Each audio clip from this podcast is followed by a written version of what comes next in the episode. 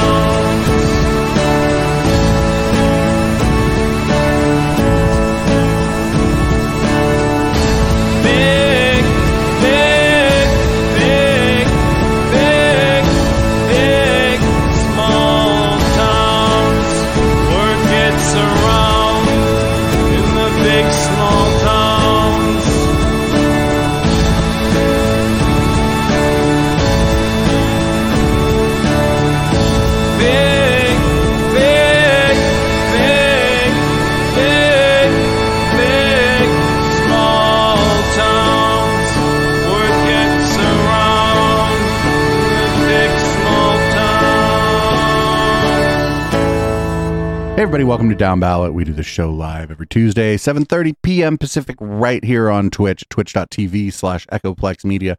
Welcome, podcast listeners. And just real quick, all you podcast listeners out there, if you didn't check out last week's show, make sure you grab the video of that on our YouTube.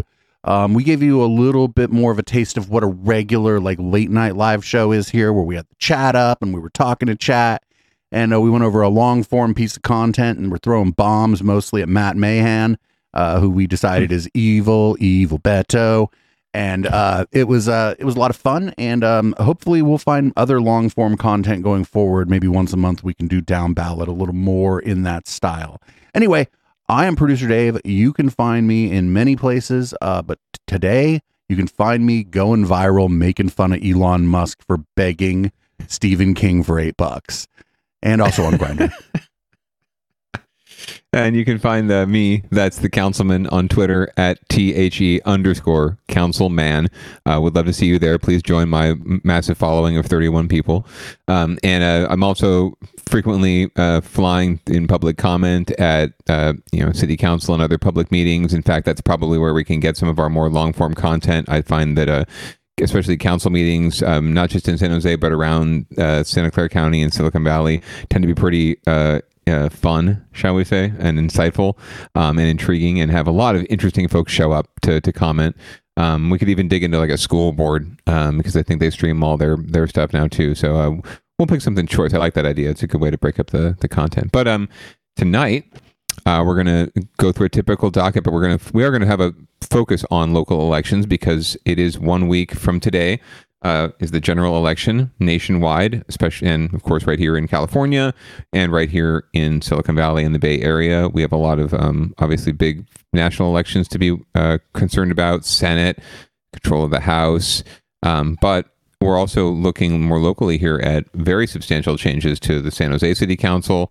Um, the mayor is going to be changing out. Three of the council members will be changing out. So you're going to have a significant, uh, in, or three could be changing out. So you're going to have a significant influx of new blood next year, and it could lead to new directions um, for the biggest city in the county. And as San Jose goes, so does go the county generally. Um, and then you've got the county supervisor race. You've got several ballot measures on, out there uh, contending with each other. So um, there's a lot happening, and we're going to try and cover as much of it as we can. And there's a sheriff's race.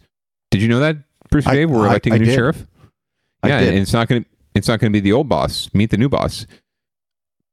Six term Santa Clara County Sheriff Lori Smith submitted her resignation to the county today, abruptly stepping down from the department where she's worked nearly 50 years. The move comes as jurors in a civil corruption trial I wouldn't call her stepping down abrupt.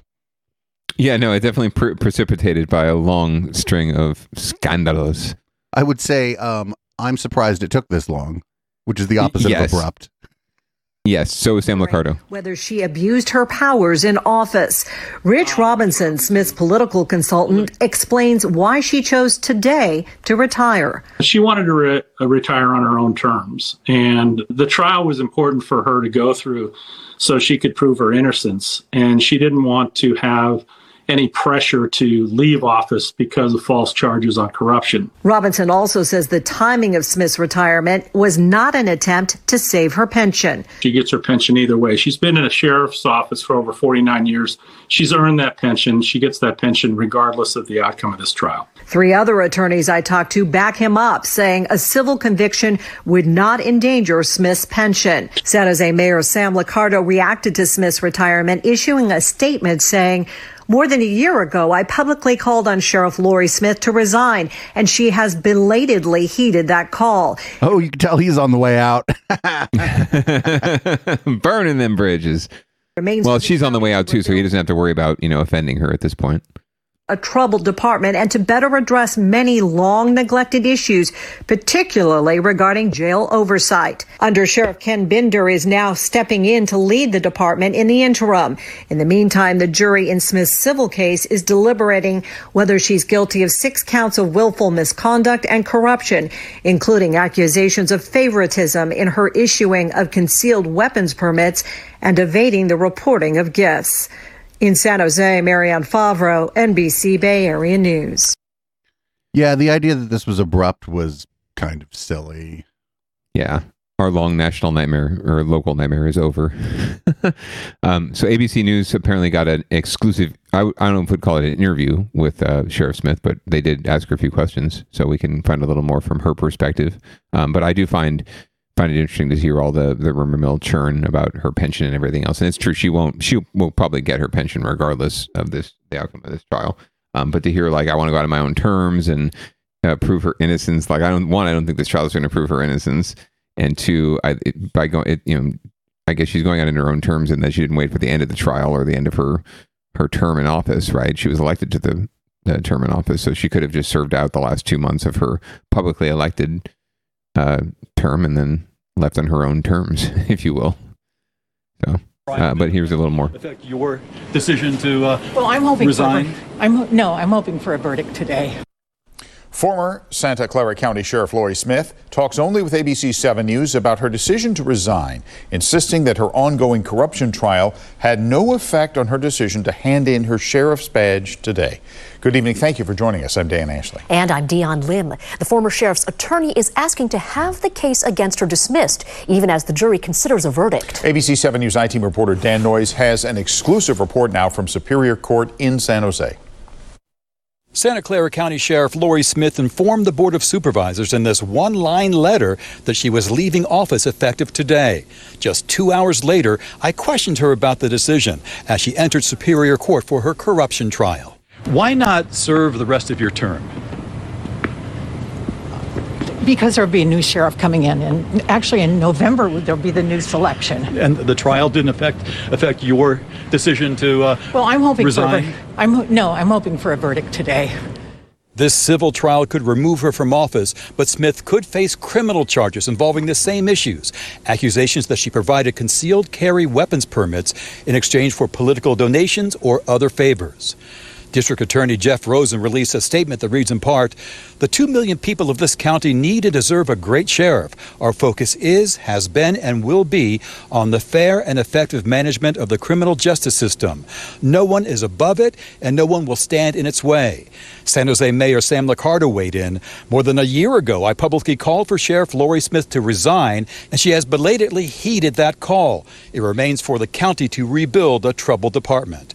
And the leading candidate for her job, Kevin Jensen, told me it's the right decision made two or three terms too late. Abused power and trust may give temporary gain, but eventually lead to pain and a bitter end. The jury wrapped up today without reaching a verdict. The court is dark tomorrow, back at it Wednesday, with the two sides arguing whether the charges should be dismissed now that Lori Smith is no longer sheriff. For the I team in San Jose, Dan Noyes, ABC 7 News. Wait a minute. Are they trying to say that because she resigned, actually, don't worry about it, and actually now that none of this even happened? Well, see, now that sounds like a much more reasonable reason why she would uh, decide to resign now, right? Um, so that her lawyers can go in there and say, well, she's no longer sheriff, so it doesn't really matter. Um, it's not really how the courts work. it's not really how that works. So uh, she's going to have to face the the music one way or the other here. Um, it's too far down the road already. Um, so uh, the most, the whatever motion her attorneys file is going to fail. That's ridiculous. Like she broke the law. It's not as though. Yeah, no. I, I, if we could prosecute Donald Trump for all of his crimes in office today, it wouldn't make any damn difference if he was president or not, right? So, not that Donald Trump is Lori Smith and vice versa, but yeah, get my snowdrift. So, uh, so long, Sheriff Smith.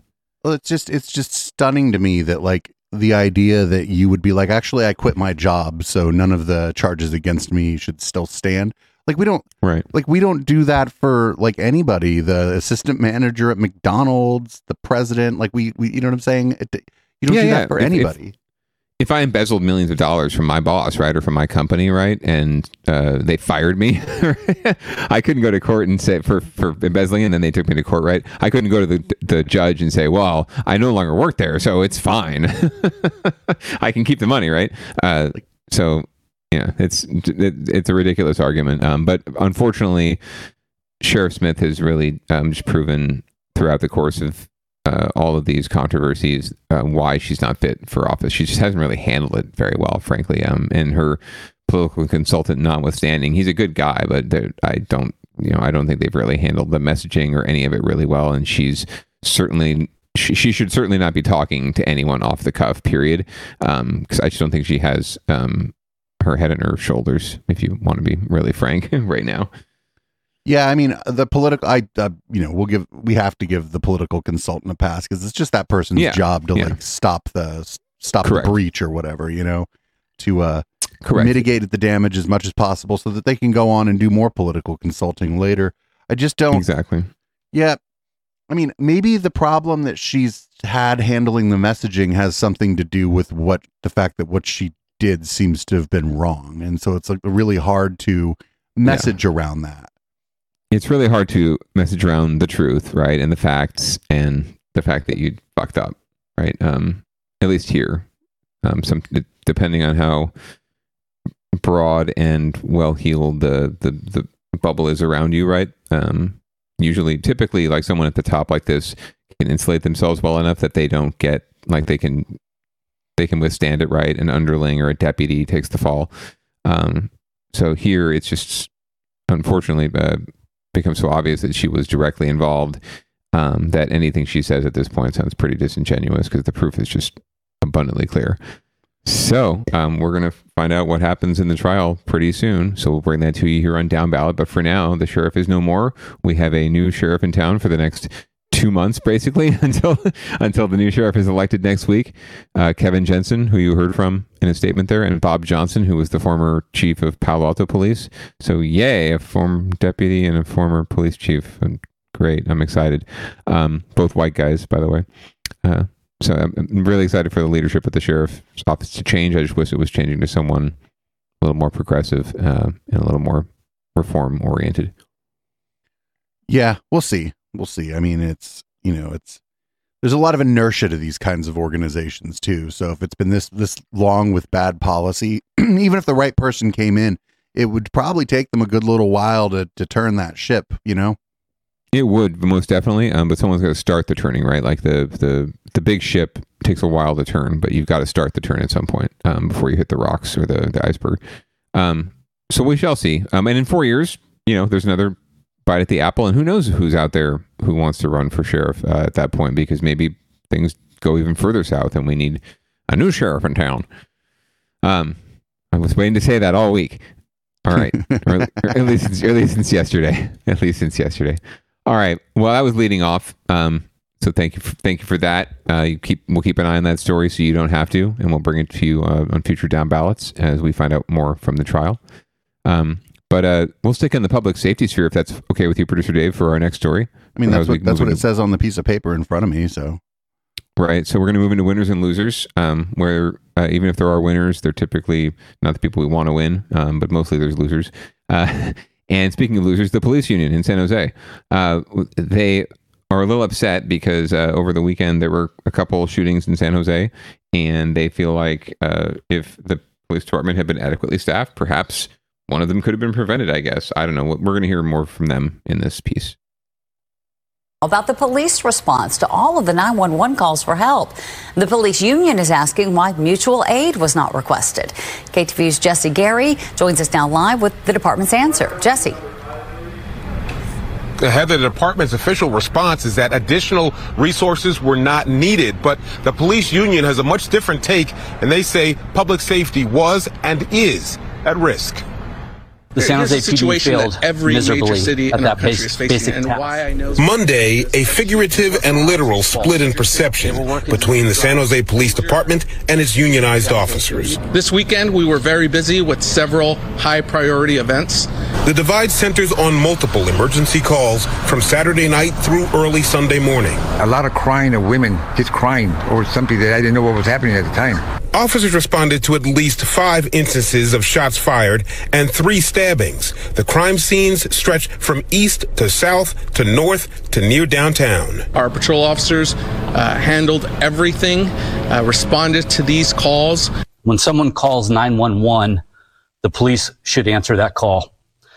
The San Jose PD failed miserably. The Police Officers Association says dozens of additional 911 calls went unanswered for hours due to a shortage of officers. Despite requiring overtime from so-called swing shift and third shift officers, some portions of America's 10th largest city had no police officers available for service. San Jose PD failed. People died, and we need to know why. Today, we are calling for an investigation into why city, city leaders did not request mutual aid.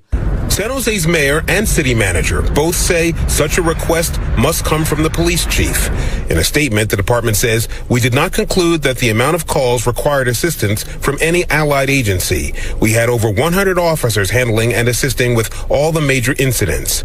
I've never been working a, a shift where the calls were so out of hand that we had to call in another allied agency. Brass points to the George Floyd protests from 2020 as an example of the last time mutual aid was needed. But the officers union says with some of its members forced to work 16 hours or more, additional outside resources were needed this past weekend. City leaders are working our officers far too long, too often, and it's putting the public safety at risk and officers at risk. There's no word on if there will be a formal investigation or which department would lead it. And if you were wondering about officers coming out of the police academy, the union says of the 112 who have graduated so far this year, only 61 are still on the force, and they are poised to lose even more officers than that by the end of this year due to retirement and resignation for better opportunities elsewhere. We're live outside San Jose Police Headquarters in San Jose. Jesse Gary, KTVU, Fox 2 News. We'll head back to you up in Oakland. All right. Thanks, Jesse, for that report. Well, at least I just see like s- crime statistics from other cities with a million people, and this just, I just don't, I'm just not, just not buying this crap. Yeah, I mean, uh, th- to be honest, violent crime um, in San Jose and other cities is on the rise. Uh, not like any sort of exponential spike, right? It's just it's up. Um, but property crime continues to be down um, across the board and continues to trend down. And violent crime will trend down again too. There is a spike happening right now for whatever, for variety of reasons, whatever reason. Um, but once again, it's being used. Um, police staffing levels are being used for political purposes. Um, I'm not going to say gain because God knows right now this is a really hot, hot potato issue. And there's just as I mean, I, I think that the majority of folks out there, voters, especially regular voters, are more your you know public safety rah rah kind of sis boom ba. You know, maybe not fly the blue lives matter flag out front, but certainly you know put the police sticker in their car right and like and uh you know support the boys and girls in blue uh for the most part right i think there's a growing contingent of us out there that's a little more skeptical um and should be and has always been there but uh at the end of the day most people like public safety they like cops right um so right now you're seeing this being used across the board as a political wedge issue. You just saw one of the candidates for sheriff standing with the POA, um, who endorsed him, by the way, um, and uh, calling shame on you, right? Um, and th- and really, it's this is nobody's. Well, there's no one person's fault, and there's no one entity you can put the blame uh, point point the finger at or put the blame on. Um, it's a systemic problem. It's a long it's a long term problem, and we're not going to solve it overnight. And it also doesn't necessarily cause this incident. So I just want to talk a little bit about the uptick in violent crime. Uh, violent crime since the mid 90s, especially in the cities, has been on a very long downward trend. And I think a lot of people, when talking about this, suffer from the inability to zoom out on a chart.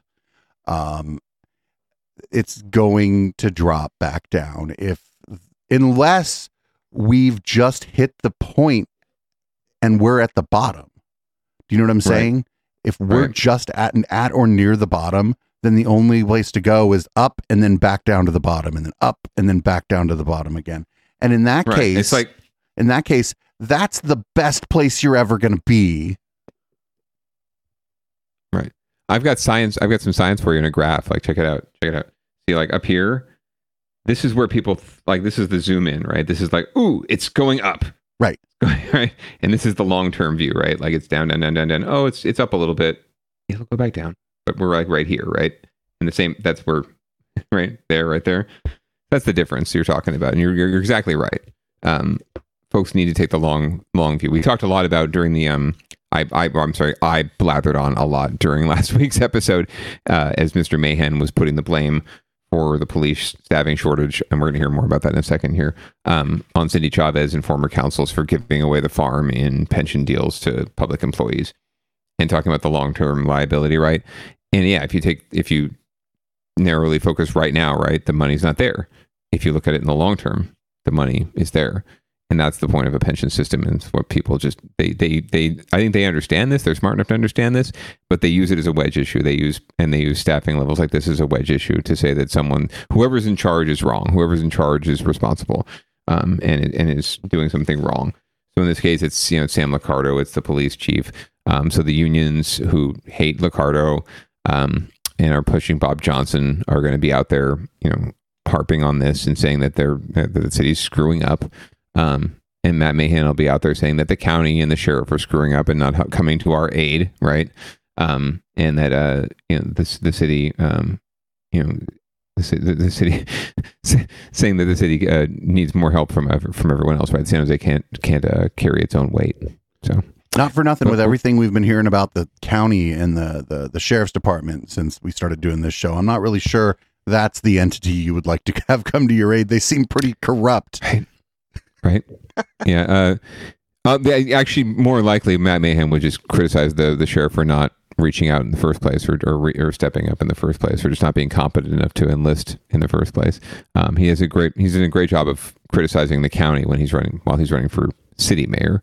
Um, so Well, it's just a lot easier to run on. We need to change things because things are broken. Then we're actually doing a pretty good job. Here's some of the places where we need to do a little bit better, but we're actually Yeah. not doing anything different than we were five years ago. So maybe circumstances have changed and we need to make some adjustments. People start to fall asleep when they start hearing a message like that, even though Yes. that's a much more accurate message and it's a much more positive message about your community. Sure. I mean, it's really a message that I, I think Matt Mahan could run on, frankly, if he wanted to, because he's in, he is endorsed by the only person on the city council that's endorsed him besides you know, who's not running for mayor is the mayor. Um, all the other nine council members, conservative, progressive, whatever you want to call them, um, is endor- are endorsing Cindy Chavez, um, and there's good reason for that. He just doesn't play well with others, but the mayor is supporting him. So and this is the mayor who's been the mayor for eight years. He pretty much carried on the policies of the mayor before him. So pretty much the last 16 years of policymaking um, i- i- is endorsing this guy, and he's also, you know, pr- pledging to pretty much carry forward a lot of the same kind of attitude and policies, and yet he is is using the rhetoric of the city is fucked. We're completely off track. It's going to hell in a handbasket. You should be scared for your life. Someone's going to come and invade your home and, and you know rape your children and put sugar in your gas tank. And only I can fix it because I ran a business. Um, I ran a tech business, and uh, it, it the irony just escapes most people because most people don't understand it. But it's like you're getting most of your support from the person you're criticizing. From the, you're saying that they've led us all astray somehow because they're in charge. They're the one. He's the one in charge. Um, so you're trying to you, you're you're trying to run on that legacy and yet run away from it at the same time.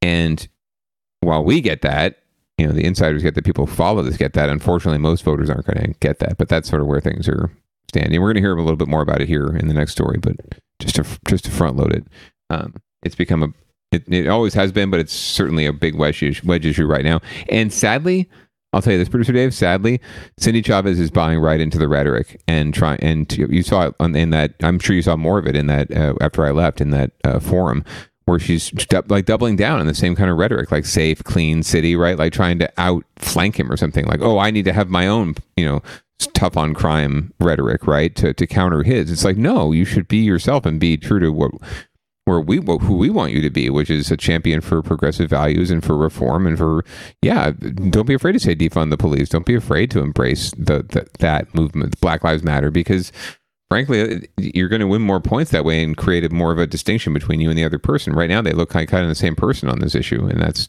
that's disappointing because they're not. Police staffing. They're not. one of the key issues in the race to become San Jose's next mayor. Current Santa Clara County Supervisor Cindy Chavez is running against a relative newcomer to politics, freshman city council member Matt Mahan.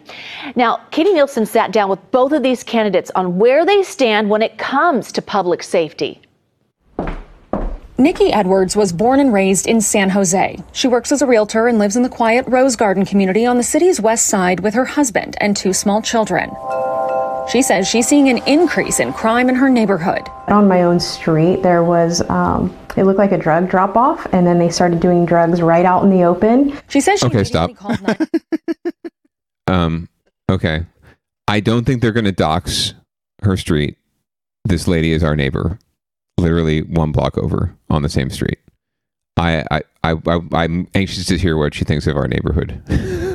911, but it took more than two hours before police showed up. That's concerning. That's just because that's not an emergency. Correct. Correct. Unf- unfortunately, I mean, fortunately or unfortunately, we have in this city right now 950 ish sworn officers ready to go who are street ready, right? We have 1,100 positions that are available. We only have 950 officers that are ready. That's less than like one for every thousand residents, one for every 10,000 residents, something like that. I forget what the ratio is. It's well below the ratios of any other major city in America. Like it's like half of most of them, right? Um, so we have triage where if the crime is not happening like right now, if your house is not being robbed right now, if the person is not in your house, the thief is not there right now, yeah, the cops aren't coming right now. I'm sorry. Like they have bigger shit to do. They will come later, or a community service officer will come later and take a report from you, right? And and and you should definitely file a report. But they're not coming unless shit's happening like right now, right? Or you're being assaulted. So I saw someone. I think I saw someone doing drugs. Isn't an emergency. correct. Well, I'm say that's not even an emergency period, right? That's not even a crime that you you, you really should be reporting. I think I saw someone. That's like a next door post. right? Like put it on next door where it belongs. Correct.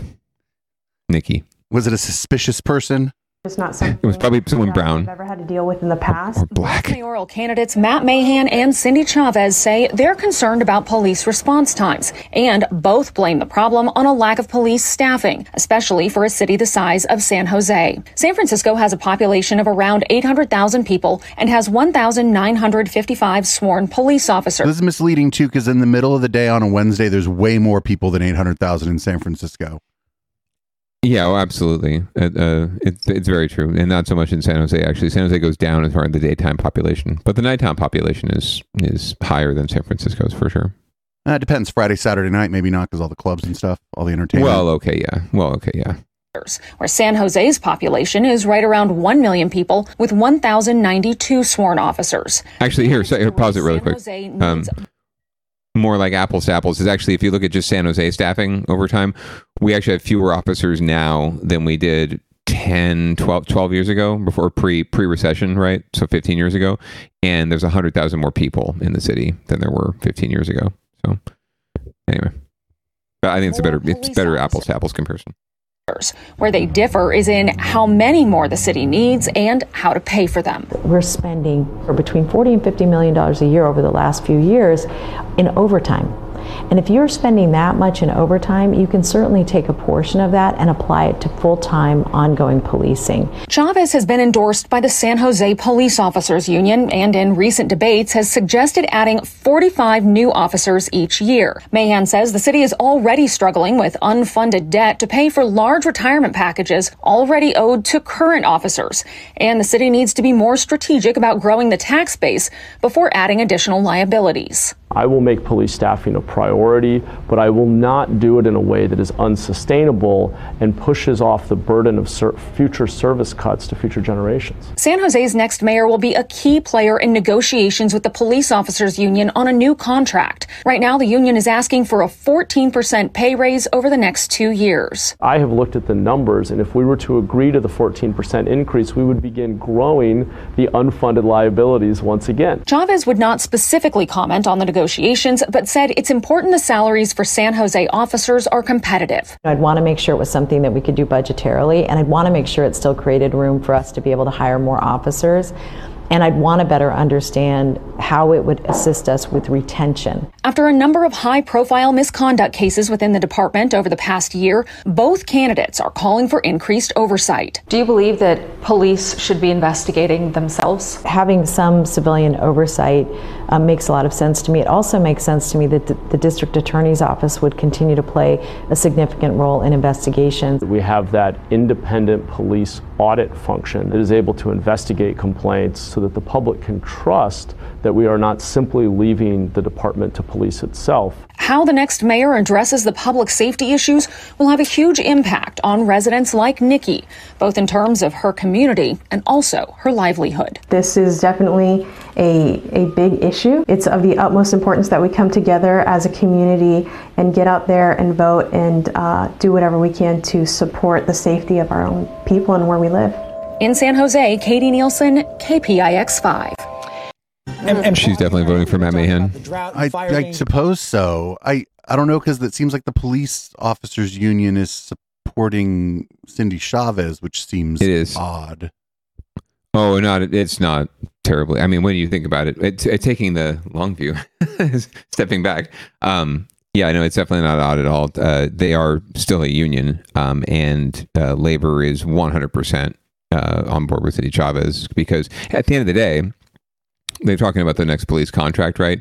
Um, she'll be more, be- she'll be a much better uh, broker with them than Matt Mahan would be, right? They get they get shit on if Matt Mahan is the is the mayor. That said, he doesn't he won't have a council majority, so the majority might still be able to overturn him, but they're not going to have an honest broker in him at all. So they would much, much, much, much, much rather have Cindy Chavez to deal with on their contract.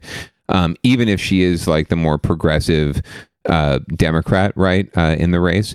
Um, she's also not a dyed in the wool reformer either, or a defund the police, or, or even a, I, I wouldn't even classify her as like a Black Lives Matter apologist or whatever you want to call it, right? I, she's not a so she's she's social justice oriented. She's not a social justice warrior. So um, uh, it, it's it you know it's yet to be seen how things will actually play out if either one of these people get elected. Um, but I don't think either of them are being very genuine to who they are in this race. I think they're both tacking to the middle on a lot of the key issues. Um, and then attacking each other on the periphery around like values, right? Around like abortion rights or the whole thing with the NRA and the gun rights that uh, that that Chavez is hitting uh, Mahan on um, right now. You'll see it in your mailbox. Go check it out right now. um, so uh, it, it's it's dis- it's just disappointing. We we could have such a better contrast, um, and we're just getting more of the same.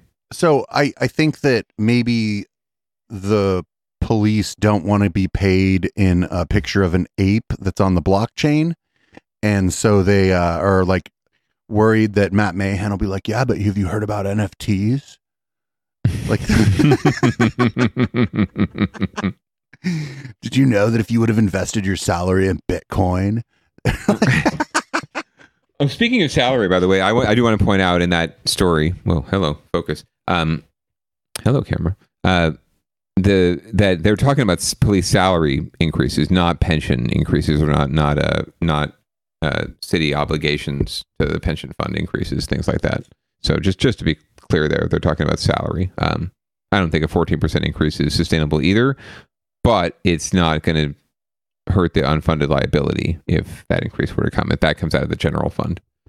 Also, like unfunded liability is like kind of weaselly because it's just talking yes. about bills we're going to have to pay in the future, and it doesn't really account for um, unrealized revenue.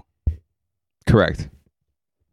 So right. it's like, you know, I have unfunded liabilities into the millions for the rest of my life. If you want, you know what I'm saying? Like, yeah, no, for sure. That uh, it's it's a bugaboo. It's an absolute bugaboo that's used to discredit public employees and attack them and use it for political gain and it's a trope that's been used for days and days and days by white men after white man after white man. And I think I'm I'm just kind of sick of white men running my city, frankly. And as much as I don't, you know, I'm not like a Cindy Chavez acolyte, right? I think she's a decent person when it comes down to it, um, and she'd be a great mayor. But um, I'm I'm all on board because I just can't stand the thought of more of this bullshit. Um, uh, and I I don't care if he believes it or not. It's bullshit. And I mean, my my bias on this is pretty clear. I feel like one of the things that one of the broader things that I like that I talk about uh, politically on all of our shows is the influence of big tech, not just on our local politics, but on the society and culture of the fucking planet. And I don't think that a guy who sold his first business to Facebook and his second business to Pinterest is going to be a net good for our city, for our for the people of our state and for the people of our planet just based on what I've seen before from people coming out of this industry and gaining power via business or any other way that they do. Uh, I joke that this guy st- smells like Peter Thiel. I don't actually believe that Peter Thiel is funding this guy's campaign. I found no evidence of that. It's just he's just that kind of kind of he just it just feels like he feels like Blake Masters kind of. It's just it's a vibe. Mm-hmm. It's not it's not anything around policy or any of the things that he's he's saying that he's going to do. It's just it's just more of the same. More I've met a million of him at like dinner parties and I just like avoid these people at dinner parties. I don't like San Jose has a lot of different people in it and we don't need these people that look like they came out of the boardroom of a tech company. Like Sam Liccardo Yeah. looks like he came out of the boardroom of maybe Yahoo because he's a little older, you know. So yeah. Well, these both they both came out of the same high school. I mean, uh, Sam and, and Matt, uh, maybe a few years apart, but they're they're cut from the same cloth, regardless of where they say they come from. They both tell you they'll both tell you they come from the cut. They come from immigrant families and worked you know working class families, and you know it's true to some extent. It's their narrative, it's, but it's their it's the truth to some extent. But it's a narrative, um, and it's it's a it's a trope.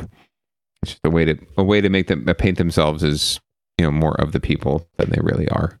I'm just telling you on Matt Mahan, I'm waiting for that endorsement from Andrew Yang's super PAC to drop.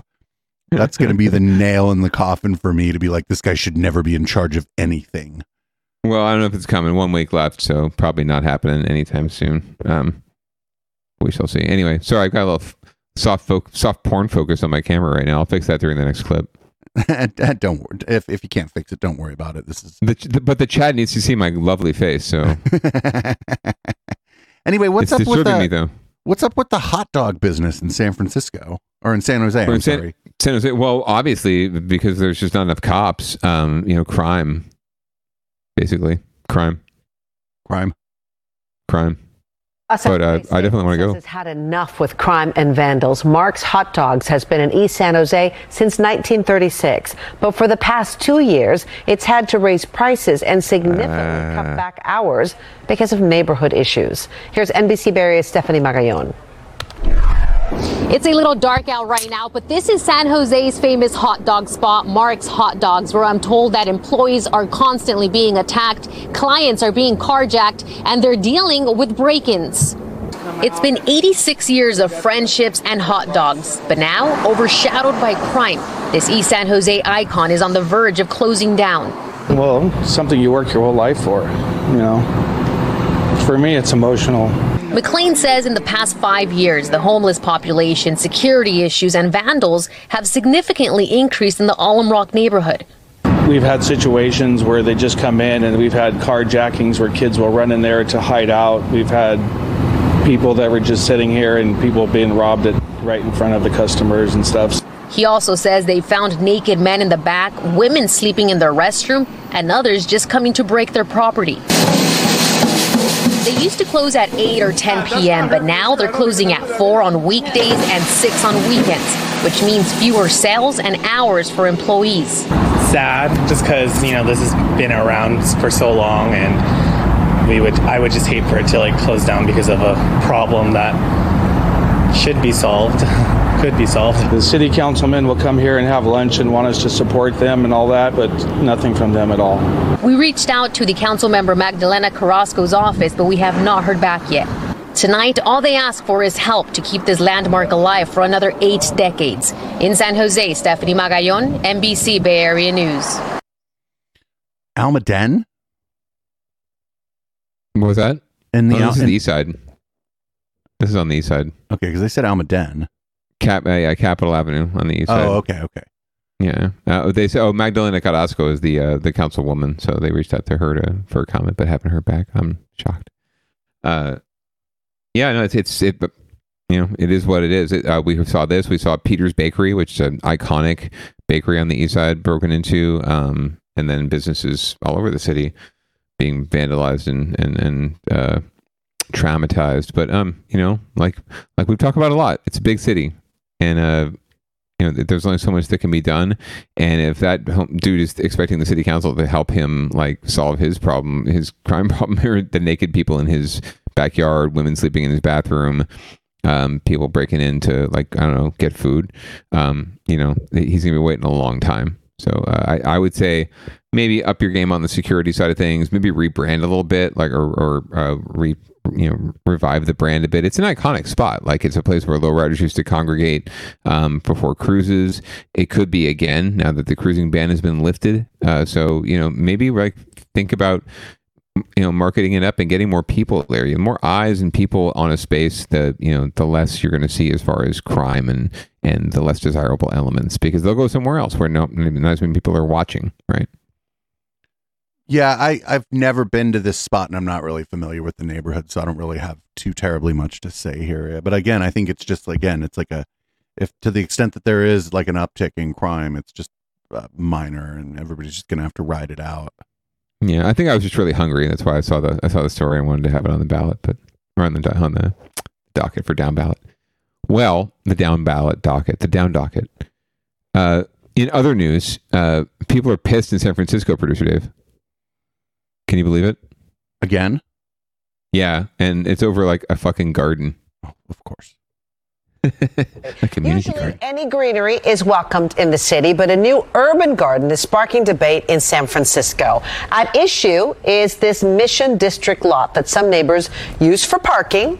But now a group of so-called guerrilla gardeners say the area should be used as a green space. Now adding to the debate, it's not really clear who owns the space. Here's NBC Bay Area Sergio Quintana. The lot is pretty unique in the city. It's a diagonal strip of land that used to be a path for the railroad. In fact, there's still rails embedded in the ground here. Right now, several vehicles are parked here, but now there's also a lot of newly added planter boxes. A group called Green Space cut the lock on one of the fences and set them up here this weekend. You know, it's it's radical in the sense of going down to the root of what is effective. And if what we need is access to the space to shape its future, then cutting the chain was the next step. Elizabeth Creeley is part of the Green Space Group. They've been holding meetings about access to the lot for years, but they decided to take action this weekend. And along with installing planting boxes, they've also put up signs on the fence asking people not to park here anymore. At least one neighbor, who didn't want to be shown on camera, supports the group's effort. Other people, I don't think they have more right to the space than I do. Um, they just park their cars and it doesn't really get used. It gets locked at night. The people who have access include residents whose homes border the lot and teachers at the Mission Kids Co-op. The co-director says they drive in from Oakland and other parts of the Bay and teach primarily Spanish and English speaking kids in the neighborhood. The co-op is not opposed to a green space here, but I think that there are a few members of the community that have an idea of, of what should happen with the space, and we would like to see broader community input. According to the city of San Francisco, this lot is actually three different parcels, and someone or someone's representative has been paying the taxes on one of those parcels, but it's actually in the middle. And that makes this a little more complicated. We have all kinds of things that go back to the 1800s, claims that go back to the 1800s, uh, fake deeds. We have uh, lawsuits that were uh, won and lost, and still we have no owner for uh, two, at least two of the parcels. The two unknown parcels are where the chain link fences were set up. And if the city doesn't know who owns the land, it cannot declare who has the right to access the land. Other portions of this rail corridor, like the park across Treat Street, have already been turned into green spaces. But if there's clear owner, it's also nearly impossible for the city to turn this lot into anything else. So for now, the debate goes on. In San Francisco, Sergio Quintana, NBC, Bay Area News. That's crazy. Nobody. Uh, uh, if you would have told me there's a there's a spot in like urban San Francisco that nobody knows who owns it, I'd be like, get the fuck out of here. Yeah, that's that was wild. Actually, uh, I mean, it's not terribly surprising. You'll find, man, in land use, uh, all sorts of random uh, covenants and documents and deeds going back ages. Right? Some of them you don't know if they're forged or what they are, but like old, you know, handwritten documents that's you know uh, that declare property rights, and it makes you wonder and makes you realize how specious and how silly property rights are in the first place, right? like, um, like, oh, I, I, this is mine, this is my land. It's like, sure, okay, bro. Um, and in a million years, you know, it's not going to be here anymore, right? Because just you know, the world churns. It's not your land. Like, you know, no one owns that space. Um, we all own it. Um, we're all here to, you know, we're all in this together. Just because you own that little, like this parcel, right? Just because someone owns one piece of it doesn't mean the other two pieces don't affect what happens on their parcel, right? Or doesn't affect them in some way. That this does not affect them. Of course, it affects them in some way. I mean, if we don't know who owns the rest of it, why don't we just give a mulligan to whoever owns the piece in the middle? I mean, like, I don't right? know what else to say. And, like, and, and and frankly, you know, if uh, if this spurs, if this you know green space group, like you know, in their their bold move here to just break into the space, if it spurs a conversation around who fucking owns the space, then all all more power to them, right? Maybe they'll find the owner. Maybe they'll be like, oh shit, I didn't even realize I own that land. Um, and they'll want to like say, hey, let's let's create a fucking huge urban garden. The whole you know the whole property can be an urban garden, and you can all p- play a part in it, and everyone can have a little plot. Or you know they'll say we want to redevelop it and build affordable housing and make a bunch of money. If I owned if I owned that thing, I'd be like, oh shit, sell it. Yeah, right. Condos. Wee. Well, you you decide. I'm I'm sorry for whatever happens here afterwards because it's not going to be great. But you know what I like? Money. Yeah, exactly. And the condo developers will give you lots of it because San Francisco property, San Francisco land, Bay Area land in general is valuable. Just FYI. Yeah, I don't Huh. even. I have no idea. I don't know where that is. I have no idea. Like it looked like it was like a piece of land that would be very hard to actually develop on, just because of what what's there and what's next to it. It's it's odd. It's definitely one of the. It, it's something I forget what the phrase. There's a phrase in land use for parcels like that that are just oddly shaped. I forget what it is off the top of my head. I used to hear it a lot in the planning commission, but yeah, it's it's very difficult to develop space, right? It's very it's very, very odd. So you're not going to get a whole lot of value out of it anyway, which is probably why it's sitting vacant, right? Because they're probably not paying. It's probably been in family for generations. They're not paying a hell of a lot of property tax on it, so they might as well keep it vacant and just see what happens. It's like a speculation, you know, uh, long term. Um, so nothing's being done, and probably probably saves them money in the long term, not having to upkeep it more uh, developed piece of land. Ah, well, shall we find out what happened? Uh, the Antioch mayor from himself. We heard a little bit of a preview of it, I think, recently on Down Ballot. But uh, the Antioch, Antioch mayor was assaulted recently. Have you heard about this? Um, yeah, but this is one of those stories that we said we were going to keep an eye on, and I think in this case we actually did. Dude, we're keeping an eye on it. I hear my name. I hear someone yelling, uh, Lamar, where have you been at? Lamar, where have you been at? And so I turn around and I notice uh, this gentleman who I recognized. Antioch Mayor Lamar Thorpe had just wrapped up a speech on Tuesday during an event at the Lone Tree Golf Course and was heading to the parking lot. Sources tell NBC Bay Area that's when Antioch resident Thomas McNell began yelling the mayor's name. McNell is one of the local residents who signed a petition attempting to recall the mayor late last year. The mayor claims McNell brought that up on Tuesday, unhappy with remarks the mayor made towards him during a 4th of July celebration. Remarks the mayor didn't deny. And I walked by him and his wife who were sitting down and I asked them, how did the signature gathering effort go? Uh, Oh, oh, I like him. Oh, trolling. I like Very him. nice. Very nice. Who initiated the recall, but at that point it had failed miserably. That's when the mayor says a shouting match turned into a face to face confrontation. And when the mayor claims McNell allegedly got physical. Put his hand in a fist like this, mm-hmm. but he hit me with this side of his fist, you know, where the pinky is. And he went like that to my chest right here. Mayor Thorpe ah, claims he blocked the second punch before colleagues jumped in to break things up. We spent all day trying to reach Thomas McNell to get his side of the story, but he hasn't responded. The Antioch police say it's all under investigation, with interim police chief Stephen Ford saying in a statement they are taking the case very serious and are exhausting all resources as elected officials should never feel threatened or in harm's way. They are actively gathering all the facts and will submit them to the district attorney's office for final review. As the investigation continues, the mayor says disagreements are a part of the job, but this latest incident leaves him feeling a bit uneasy. I, I don't always anticipate that they're going to get physical, but obviously I can't. That's no longer the case. In Antioch, Pete Serratos, NBC Bay Area News. Sounds like other dude does not know how to throw a punch at all. Right. Let's get physical. Yeah. Uh, guy, I, I mean, I can't say that I'm like some sort of expert on fighting and and and hand to hand combat, but you know, uh, it sounds, sounds a little weak to me.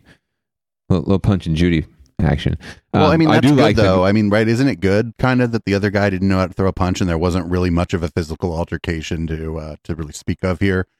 Yeah, it could have gotten really bad too. Um, so, but if it had gotten really bad, then guy might be in more trouble. Um, but good, good on the mayor for that troll job. That was fantastic. I only wish I'd be that cool. I just feel like I don't know. I mean, there were other people around, and it got broken up real quick. And the guy did like a like backwards almost punch with the with the soft part of his hand, so he wasn't going to hurt anybody. I'm glad. I'm glad that's the case, I suppose. But like, don't go around assaulting people. But if you're, no, that's it. That's all. That's it. That's the Yeah, end of my I- statement.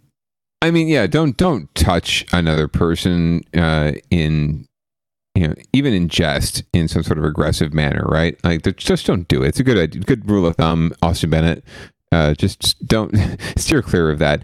But it does sound as though like the guy maybe maybe he didn't intention. Maybe he was thinking of like a bro tap, right? Like, darn you, mayor, you got me this time. I'll get you. If it wasn't for these bastard kids. Um. Oh wait, that's not what Scooby Doo would say. Um. Anyway, we'll we'll see. We'll see. We'll keep an eye on it. We'll see if there's a if he ends up pressing charges. Um. I doubt it. I think he would have already. I think he's just going for the public sympathy, the the TV spot. You know, maybe run for county supervisor.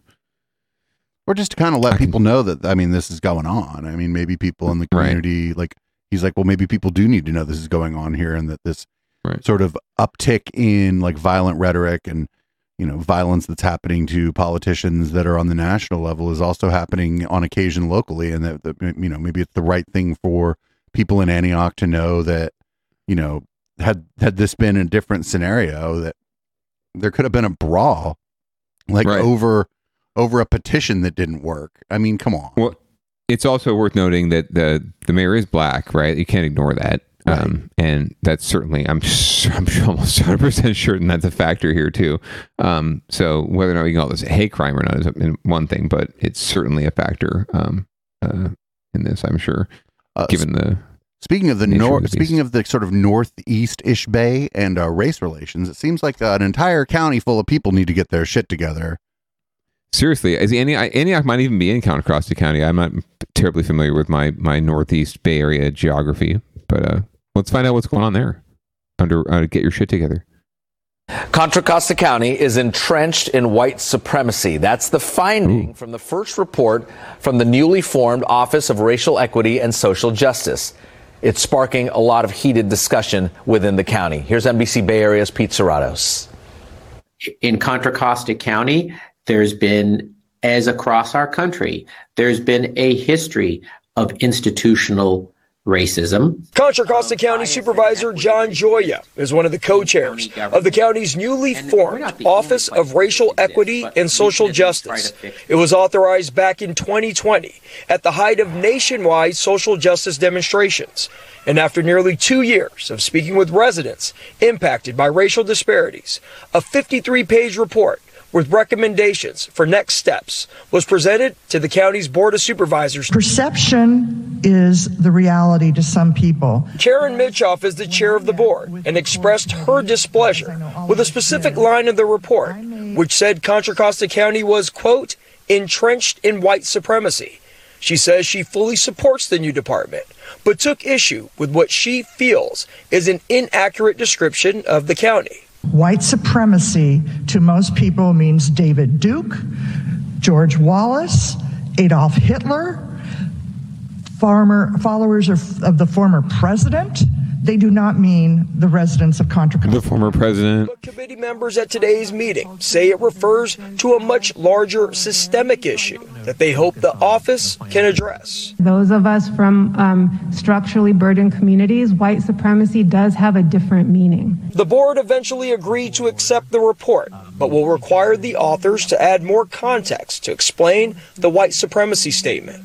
They will also move forward with recommendations to hire directors and create more oversight of equity measures across county departments.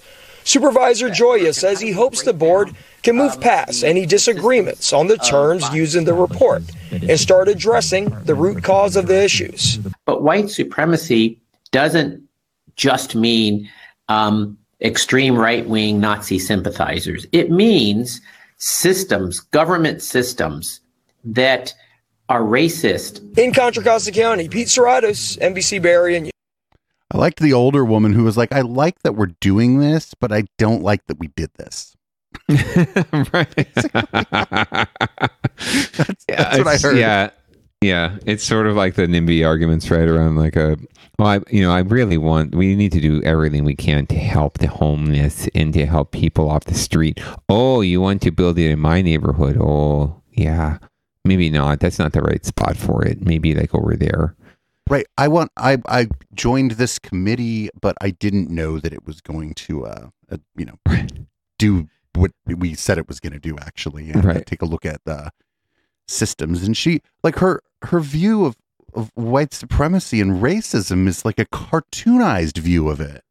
Oh, completely. It's it's just the, the reaction is so white privilege or white uh, fragility. If you've read the, if anyone has read or heard the book, right? Um, I actually we the good wife and I listened to the book. It's so much better listening than reading that book, honestly, because the person who's narrating the the audible version of that book is uh, it's just it, they, there's like irony just exuding from their voice. It's so beautiful. But if you read it, you, this is a, a classic response of defensive white people, like, oh, well, I I I commissioned this report to see if we were racist. I didn't actually expect to get called a racist. Um, shit. What you know? I'm not a racist. Well, I'm and- the least racist person I know. And and I mean, not for nothing, somebody who joins that that commission is probably one of the people who's least likely to be doing the the majority of the con- contribution to the big problem. It's just Mhm. that they, it's just that they they see like terms like white supremacy and they like internalize and personalize it as if it's about them Yes. as an individual. Where Right. like that's just you, you we can't possibly look at this stuff that way. Right. Otherwise, I mean, frankly- everyone otherwise everyone's just going to walk around with what they are what they colloquially call white guilt, and nobody's going to Yeah. fucking do anything. Yeah, I mean, like- white, white people, white people in general should. I, I think they should internalize this and really and reflect on it in some way, right? But not in a way of defensiveness or not a way of like rejecting it or thinking of it as like something, um, even something bad, frankly, right? Like mo- uh, a lot of us, most of us. Uh, we have these this privilege. We have these uh, racist instincts. We have these prejudices and these biases. We have them, right? Nothing, and, and there's nothing that's in, inherently wrong with having the bias because you, you know, in a lot of ways you can't control that bias. What you can control is what you do with the bias and what you do after the fact, and what you do with your, you know, with your actions and your your thoughts and your values. Right? Um, that's where you control things. So I'd, s- I think it's if if this is obviously a defensive reaction because she just didn't like the fact, didn't like the idea of being lumped in with you know Adolf Hitler and you know all these. But well, yeah, yeah, this has this, therefore that. Like that, this is a direct through line. Absolutely. Just because it was more overt, you know, with Hitler doesn't mean it was any, you know, it, it's it's any different than what it is now when it's this dog whistle kind of shit, right? Um, and it's becoming more overt thanks to our former president. So I, I don't know what world she's living in, but we're in. This is what we're in, right? This is where, where we're at, And and I I, think, fully like, accept it. What you said about attitudes and behavior, right? If you start to change your behavior, I think if you continuously change your behavior and you behave in as non or anti-racist way as you possibly can, I think that over time, just those actions will change your attitude, and Yes. you you might start to disabuse yourself of some of your previous notions through positive action. That's the point of anti-racism. Exactly. It's a point of it's point of going through these exercises and these reports and these studies and task forces. And if people actually paid attention instead of making it like this pro forma, just you know, oh, I checked the box for DEI. We we checked the box. We did our diversity uh, angle, you know, in our training this year. Um, if you actually took it seriously and and embodied it, you're right. I think we, we would see attitudes change. But a lot of folks are just sort of going to do the you know, this is going to spread like wildfire. It's, it already has throughout the private and the public sector. I had to take a DEI training the other day for work. Um, but it's all about whether or not we're absorbing it and like really absorbing the lesson as opposed to just sort of going through it to say that we went through it and now we're somehow woke. Right. Yeah, and I mean, just real quick, I, I don't do a lot of anecdotes, but I'll, I'll drop one here. We'll say the husband of a family friend, because we weren't really uh, too keen on the guy. He Mm. said a lot of negative things about people in poverty. And then once he retired, he started helping people in his community deal with their social security. And through his action in helping people in his community deal with social security, his attitudes about people who have less money than him changed because he engaged in positive civil action for people who were less fortunate than him. And it changed Mhm. his mind. And that's Yeah. how we change our minds. We change our minds through positive action. We don't change our minds through a DEI training or I mean DEI training is mostly to cover a company's ass for for their legal department. We change our we change our attitudes through positive behaviors. 100%. Agree. And this would have never this guy's mind never would have changed if he didn't think it would be a good thing to do in retirement. He probably thought he was going to be helping kind of hoity-toity people navigate paperwork. But it, it ended up that he was helping people who were struggling navigate the Right. paperwork and it changed his outlook on the whole situation. And I think that Mhm. I think that, like I said, no amount of trying to explain shit to this guy would have ever done anything. No. Not at all. But uh again, there's there's there's woke and then there's you know sleepwalking. So we're gonna go on to down ballot watch, which this week is actually down ballot box bingo. Uh, just real quick programming note: next week, uh, down ballot will just kind of extend on into the night as we go into our broader election coverage. We'll be trying to cover local elections to the extent we can, although the returns don't start coming in until eight. But we'll have a general ballot next week, and uh, that'll extend on out into uh, yours truly and the media wench, um, Nice. covering the election more broadly until um, either the republic falls or we just go to bed. Nice. Well, I'll try and jump back on as much as I can um, if I'm not too drunk by that that time, depending on how the results of the mayor's race are, are turning out. It's going to be close. So we've got we're we're going to pick up the pace a little bit here, make sure we get through everything. We got We, first. we can do a little lightning around here, yeah. so we got sure. first first here we got vote early, uh, vote often, but actually just vote once. And this is uh talking about mail-in voting. Decision 2022 now just eight days away, and you've heard the slogan before that every vote counts. But what if you received two ballots? We've heard from a few viewers who tell us they got more than one mail in ballot. NBC hmm. Bears Ian Cull joins us now. He set out to find out if it's a common problem and what you should do if you got more than one.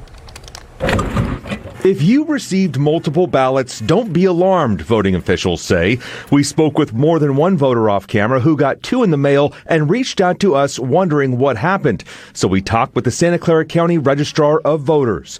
It turns out if you moved or changed any part of your address or even updated it at the DMV, you may get a second ballot. And that was the case with our viewers. which is normal. That is part of the system. We keep record though. Each ballot has a unique ID number, and the first ballot that we do receive back will be the one that is counted. And if you send in multiple ballots, California counties have systems designed to detect it. Each ballot is scanned in a sorting machine, and that information is captured and recorded. So if any other ballots come in from that voter, the system already knows that one was returned, and therefore we will void and not count any additional ballot that's returned from the voter. We don't want voters voting twice. It is illegal to vote twice. And they do refer people who try to vote twice to the district attorney's office. It's also a federal crime. The registrar says very few people try it, and investigations find it's usually by accident. Sure, voters who receive two ballots should only return one ballot and they can destroy the other. They want voters to know the system is ready. We are eight days before the election and everything is going very smoothly at this point. In the South Bay, Ian Cull, NBC Bay Area News. So I'm all good with that report, but the what they forgot to include at the end was that if you have any questions about any of this, the the county registrar of voters is there to help you. Correct. Not Contact NBC you- Bay Area. anything weird on your ballot, if the address is wrong, if something seems weird about, if something seems out of place, you get two ballots and you don't know what to do. Contact the registrar of voters. They have people Yes. there who not only will help you, those people want to help you. Correct. So that's uh for those of you listening, watching, whatever. It's www.sccvote.org is the Santa Clara County Registrar. Their phone number is 833 vote. Very easy to remember. 408-833 vote. Um, so if you have any questions, give them a call. They will. They are there to help. And I, I thought it was really amusing how they said that you know people got multiple ballots, and the first thing they did was call the news. Like, I I don't know. I don't really. I know they say you know call us, we can help you, Chris Chmura or whatever. But like, I don't see. I, they they would not be my first call if I got two ballots. If I got two ballots, I would call the number on the ballot, which is the registrar's number, and be like, hey, I got two ballots. Um, Right, or if anything really seems glad- weird, if there's a misprint on your first or last name, anything like that, those people at the other Yeah. end want to help you. Right. Now, do you think this report did anything to tamp down like conspiracy theorists who hear like, oh, people are getting two ballots and, you know, uh, they're voting for Hillary Clinton? You know, uh, do you think that did anything to tamp down their anxiety or no? No, no. Yeah, even though it's completely factual, like th- th- they're exactly right. You can be t- Tony Romo or uh, uh, Mickey Mouse can be registered to vote in Santa Clara County. Um, it doesn't matter if they don't. You know, they're, they're not going to vote. Mickey Mouse isn't here; he's not going to vote. Like you can register anyone to vote. I could register a completely fictitious person to vote right now. But if that person doesn't exist and they don't actually vote and they can't prove, you know, they can't show identity, they can't prove all these things and sign the sign the document, um, you know, the vote's not counted anyway. So and they don't generally vote.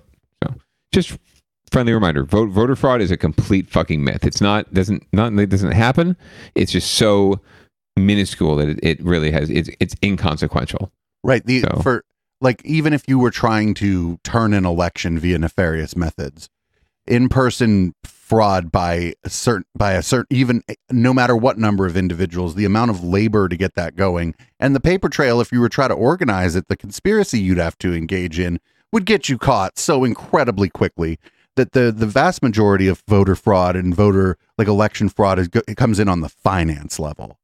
Mhm. It's fi- that's 100%. that's where people get busted is on that money front, illegally Correct. giving money, giving giving money uh, as someone else, giving someone else to give money to a politician, Dinesh D'Souza. Uh, or using campaign money for personal uses or for even for office uses for for elected official uses. or using your own personal money for your campaign and not reporting it, like Right. all kinds of stuff. Sure. Um, no, it's you're very right. Um, pretending your uh, election employees aren't your employees, Matt Mahan. Um, but yeah, so as you said, if bottom line, if if you sense anything off, just call the registrar. They are there to help. They are public employees. They're not always the most, you know, speedy and efficient, but they are really diligent public employees and they will help you out. So a you don't you don't go work for the registrar of voters for the money. So right, right. You do sorry, two kind three vote. calling. Two eight three vote. I'm sorry, not eight eight three. Two eight three vote. So, up next is election influencers are driving the political conversation. I don't know. I don't know how I'm going to feel about this. We'll see. We'll see what happens with this story here. They're talking about you.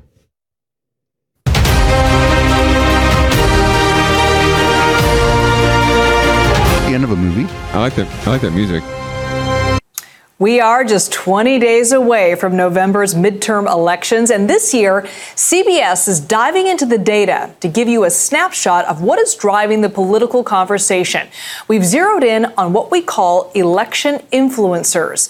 And to help explain what this is and what we've learned from all this, we are joined by Face the Nation moderator Margaret Brennan. Margaret, thank you so much for joining us. What's the genesis of this project? Well, thanks for having me. This is a project that we're excited about because over the course of the past year, CBS has spoken to tens of thousands of potential voters to really kind of understand how they define themselves, where they're coming from. If you want to understand what influences an an election, you have to understand the motivations of the people casting the ballots. And what we've done is break it down into four different categories. This is responding to what voters are telling us. One of them, I think, most powerfully described is pressured parents. That's about 13% of likely voters. These are parents who feel pressured from COVID, out of control when it comes to being able to protect their kids because of decline in educational standards, because of inflation costs. They're really frustrated with what they've been through. The Democrat and Republican titles aren't describing their experience if, in just DNR. So, Trump True Believers is another category that we are tracking. It's about 20% of likely voters. This is the center of gravity within the Republican Party. They believe they're part of the MAGA movement first, Republicans second. Young and the Restless, about 6% of voters. These are people under 30 who think the last generation had it much easier than they do. So the question is, will they show up? If they do and they vote, they could be decisive. And the other group we're tracking closely is one you've heard a lot about the Roe restorers, people who are motivated by abortion access. They are primarily uh, women and primarily Democratic women, about 24% of voters that we are uh, watching here. And Democrats are counting on them in what could be a very tight upcoming midterm election. I love this guy that keeps showing having the struggle to get the ballot in the box. This is a little bit different. Who specifically are these influencers and what can we learn from them? Producer Dave.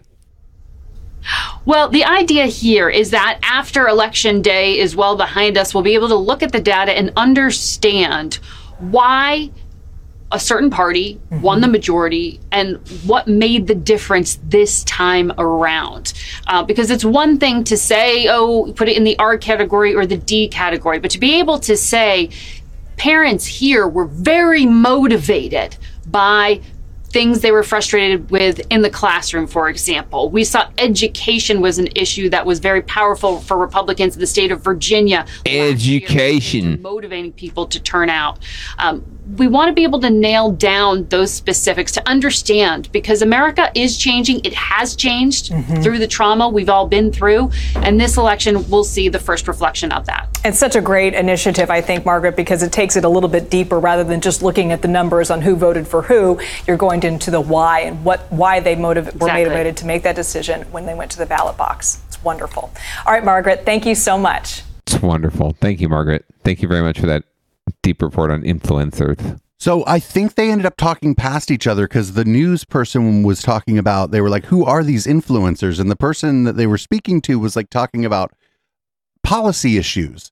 And so I think mm-hmm. that they, they just talked past each other because the it seemed like the news reporter wanted like a Instagram star to be like who they were talking about. Yeah, the, the it was a local reporter interviewing a national reporter, and I think maybe they both came at it with a different premise for the conversation. Good call. Um, but yeah, so uh, uh, I'm going to try and be as much of an influencer as I can with my 1,700 followers on Twitter, um, or well, 31 right now. But you know, I'm, I'm a boy can dream. Uh, so maybe my 31, if my 31 followers all voted for someone, it might swing the election for like dog catcher in District 10. So we got Mr. Mr. FAB. Um, I don't know who that is, but apparently uh, this is the moderator for an Oakland uh, mayor's candidates forum, and let's let the uh, let's let the local news explain to us what I don't understand because I'm uh, whack. Wiggity. It's running to be Oakland's next mayor met again tonight to discuss the issues most important to voters and how they plan to address them. As KTVU's LaMonica Peters reports, Oakland rapper and community activist known as Mr. Fab moderated. There you go. Today is about figuring out a way to engage without being enraged. He's rapping For us to be able to talk about some, and community engaging. some uncomfortable things to talk about, but that uncomfortable is necessary. The forum was hosted by Oakland community leader Stanley Cox, also known as Mr. Fab. Dozens of people came out to hear the candidates specifically talk about things like gun violence, homelessness, and reducing crime. When you drive into Oakland from Emeryville, from San Leandro, from Alameda, you see a stark contrast. There is no way that our town should look the way that it does compared to the city that's right next door. Taylor, Sheng Thao, and Ignacio de la Fuente are considered to be frontrunners according to a poll recently conducted by the Oakland Chamber of Commerce. Cox also asked the candidates about addressing the educational system and the needs of Oakland's youth. So, as your mayor, what I want to do is make sure that we have year round paid internship for our young people. And when I say young people, that is high school all the way to 30 year olds. With the election just two weeks away, the candidates zeroed in on turning the city of Oakland around and holding leadership accountable. Only as mayor, you got to set the tone. I want to set the tone. The Oakland is not a dumping ground. People come to Oakland to do things that they don't do anywhere else. Why? Because we let them. Candidates not at tonight's forum include Tyron Jordan, Peter Liu, and John Reimann. LaMonica Peters, KTVU, Fox 2 News. The rhetoric is always about let's turn this city around. It's like, well, when the fuck was this? Like, when when when did the city just get to be good? Right, right. Uh, it's almost like it's the, if you believe the rhetoric during campaigns, like you said, it's almost like things never were good. where, where is this sort of uh, you know house of these sort of house ion days, the the good old days? You know, it just just seems like every city's going straight to hell, and everyone's going straight to hell, and we need to change things. And everyone talks about change, no matter what side of the fence they're on, right, or the or the aisle.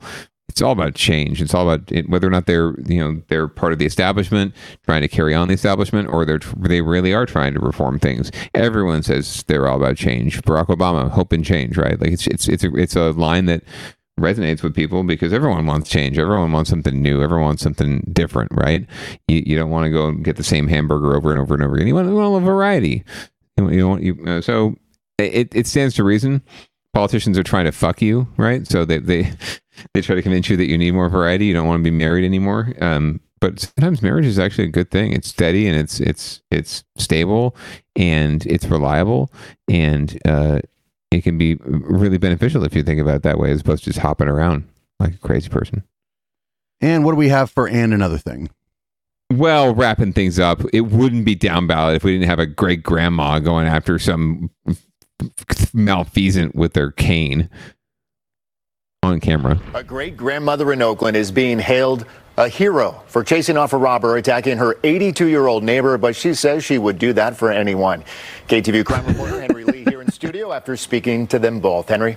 Yeah, Mike, she says she would do what she did for anyone, even a stranger. And she took action even while struggling with bad knees and carrying a cane. She saved my life. She saved my future. I really appreciate it. 82 year old Ann is counting her blessings. Surveillance video shows her walking home in West Oakland earlier this month. This black Kia Optima is waiting for her. And then this happens. No, no, no. When I resisted him, he shoved me down so that I fell backwards on the road. And uh, I know Faye, she sees everything. Faye is her next door neighbor. This is her running into the street with her cane as the robber continues to struggle with Ann. Faye says even with her bad knees, she knew she had to help Ann. She rushed down her front steps. Fuck yeah. time I got off the second stair, I just didn't feel it anymore. I just started going, running to her aid. The Kia starts to drive off, but Faye continues to run and uses her cane as a weapon. I threw it. I thought I could break that back window with it. Go for it, babe. Go for it. Ann is physically unharmed and still has her purse. Faye doesn't think she did anything special. It's just something that I do. It's something that I knew was necessary. Like I whoop that ass. So, It's what I do. As well. So even if she was a stranger, I would have did the same thing. Of course, we can't forget about Faye's German Shepherd, Troy. In the. And After Faye repeatedly calls for him, the trusty dog comes out as backup. Troy went out to make sure Ann. Oh, Faye oh, right to the neighbor. Where's your mother and father? How was you raised? You know, uh, go get a job. The two women have always looked out for each other. She's very modest about it. And she's done a lot of things for me without ever expecting anything in return. So I really, she's a wonderful neighbor and a wonderful person. But this stood out. I told her, I said, You're my hero. And, um, and I'll stand by that. Faye says she doesn't get scared. She might get scared a couple hours later, but that's about it. She says whether it's someone having a heart attack or is choking, she has and will take care of it. Live in the studio, Henry Lee, KTVU, Fox 2 News. I mean, Henry, it seems like there was just no hesitation right there. That's right. She got Except by the dog. She was uh, lucky. right? The dog's a little timid, but he's, he's a little old, you know? I, I forgive him. Neighborly love right He's probably had better days. Here in studio, Henry, thank you. Well, that was a great story to end it with. I really, she was like, I was hoping I could bust that back window. I was like, yeah, get him, a- Grandma, get him. That was a fabulous cane toss. That was really aggressive and really well accurate cane toss. You could hear it smack off the car. Like I think that guy was genuinely scared. Maybe more of the dog, but obviously there was too much to be afraid of with the dog. But anyway, get yourself a neighbor like Faye. That's that's the, basically the the moral of that story. Yep. All right. Excellent. Well, shall we read it out? Yep, go ahead. All right. Well, um, everyone, please stay tuned for Local Love this evening. Uh, uh, the second part of our Locals Spectacular here every Tuesday night. You can join us here for Down Ballot, 7.30 p.m. Pacific. We encourage you to uh, subscribe to the Twitch. Go give us some money on Patreon. Go to the website, echoplexmedia.com. You can find out how to do all of these things. And remember, uh, you've got to get your vaccinations. You got to wear a mask when it's appropriate. And pants are always optional. Have a great night.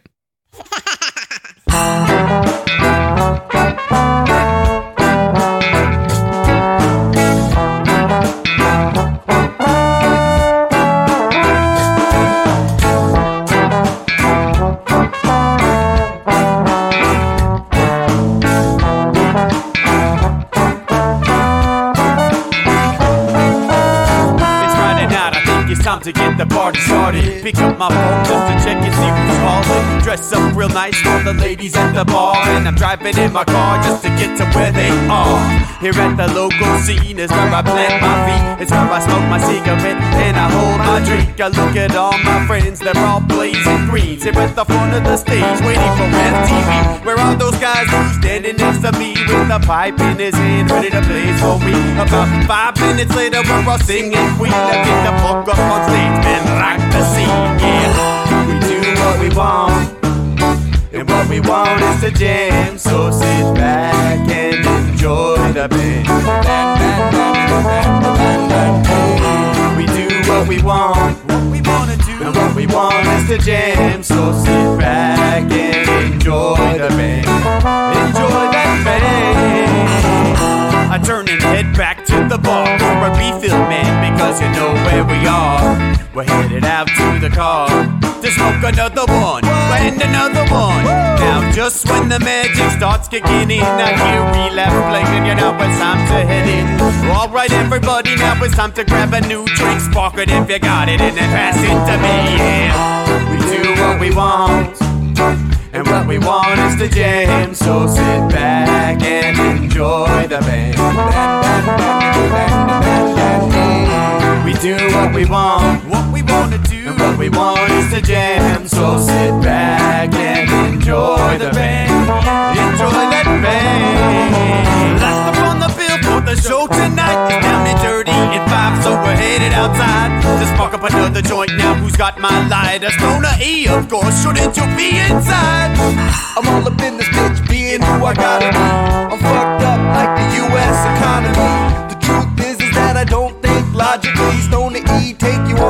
Psychedelic odyssey.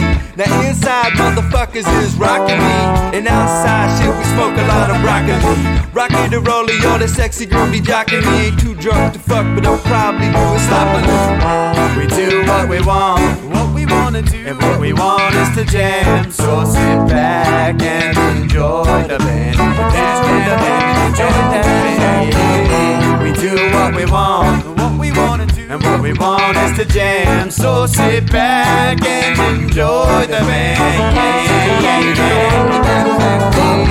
Say that he like jamming and he hope he like jamming too. Well, I gotta say, thank you, we do. Yes, I gotta say, thank you, we do. Well, Bob Marley say that he like jamming and he jamming too. Well, I gotta say, we do.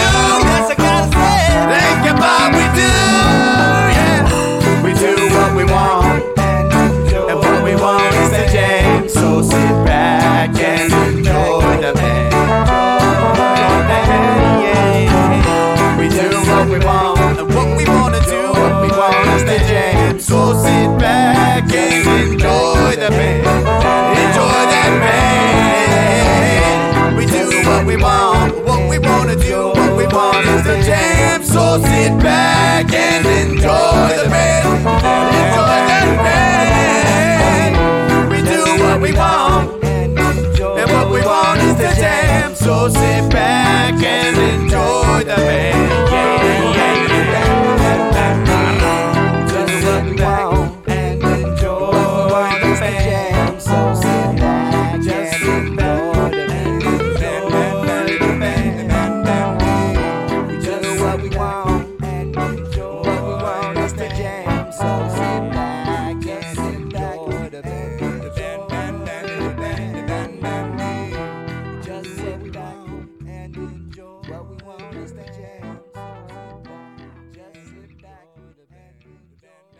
Can't get enough Echoplex and want to keep the conversation going with the hosts and community when we're not live? Then join our Discord server at discord.me slash Echoplex. We have text channels, voice channels, meme repositories, and a whole section of screenshots that we don't even remember where they came from. Come join the Now Space on Discord at discord.me slash Echoplex.